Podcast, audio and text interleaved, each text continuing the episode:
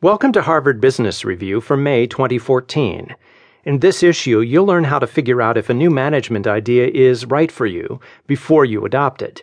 You'll hear what to do before a hedge fund buys into your company and demands changes. And you'll learn why it's important to reward the best people in an organization who don't necessarily seek the spotlight. We begin, though, with a piece from the Idea Watch. In making freemium work, Vineet Kumar, an assistant professor of marketing at Harvard Business School, writes about how many startups have failed to recognize the challenges of this popular business model. Over the past decade, freemium, a combination of free and premium, has become the dominant business model among internet startups and smartphone app developers. Users get basic features at no cost and can access richer functionality for a subscription fee. If you've networked on LinkedIn, shared files through Dropbox, watched TV shows through Hulu, or searched for a mate on Match, you've experienced the model firsthand. It works for B2B companies as well. Examples include Box, Splunk, and Yammer.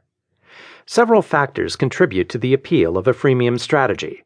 Because free features are a potent marketing tool, the model allows a new venture to scale up and attract a user base without expending resources on costly ad campaigns or a traditional sales force. The monthly subscription fees typically charged are proving to be a more sustainable source of revenue than the advertising model prevalent among online firms in the early 2000s. Social networks are powerful drivers. Many services offer incentives for referring friends, which is more appealing when the product is free and freemium is more successful than 30 day free trials or other limited term offers because customers have become wary of cumbersome cancellation processes and find indefinite free access more compelling. But despite its popularity and clear benefits, freemium is still poorly understood.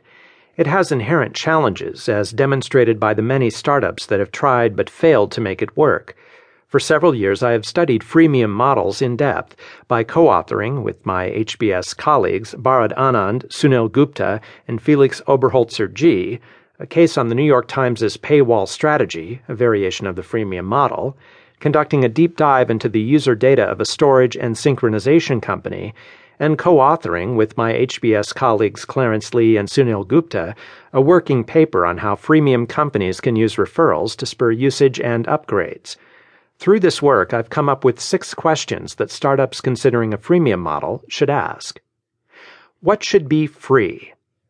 Let's say you've created a digital product that has 20 features and you've chosen five that will be free to anyone who registers on your site.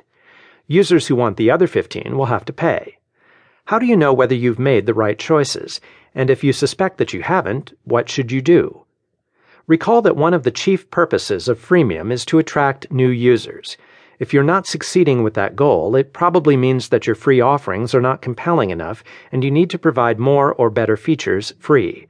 If you're generating lots of traffic but few people are paying to upgrade, you may have the opposite problem. Your free offerings are too rich and it's time to cut back. This kind of tuning was evident at the New York Times website. After years of unrestricted access, in 2011 the paper began limiting users to 20 free articles a month. People had to subscribe if they wanted to read more. Over subsequent months, the company realized it was still giving away too much and was getting too few subscribers as a result, so in 2012 it cut the number of free monthly articles to 10. Startups should expect to do similar tweaking to find the optimal balance between traffic and paying customers. The balancing act can be tricky. Users may revolt when asked to pay for things they are accustomed to getting free. Do customers fully understand the premium offer?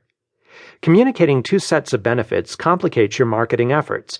If customers don't clearly grasp what they would gain by upgrading, you will monetize fewer of them than you otherwise might. Dropbox and LinkedIn are a study in contrasts. The former has attracted 200 million users with a simple proposition.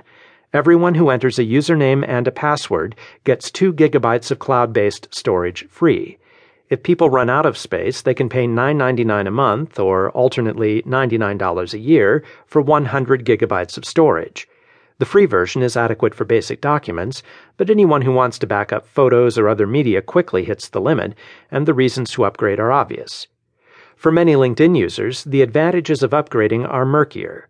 I've used LinkedIn for several years to keep in touch with colleagues, and I routinely receive emails urging me to upgrade but the ongoing value of doing so is not apparent. The company offers four premium subscriptions, some aimed at specific customer segments, such as recruiters or salespeople, and most featuring deeper search functionality, better email capability, and more visibility into who has viewed your profile.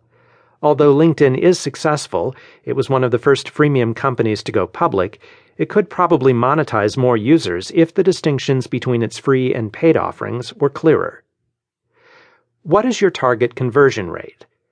Imagine that you're the CEO of a freemium startup and you're handed a report showing your conversion rate, the percentage of free users who have upgraded to a premium plan, for the most recent quarter. What figure do you hope to see?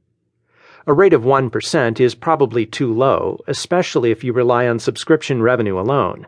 Some players, including the New York Times and LinkedIn, also collect online ad revenue. It signals either that too much of what you're providing is free, giving users little reason to upgrade.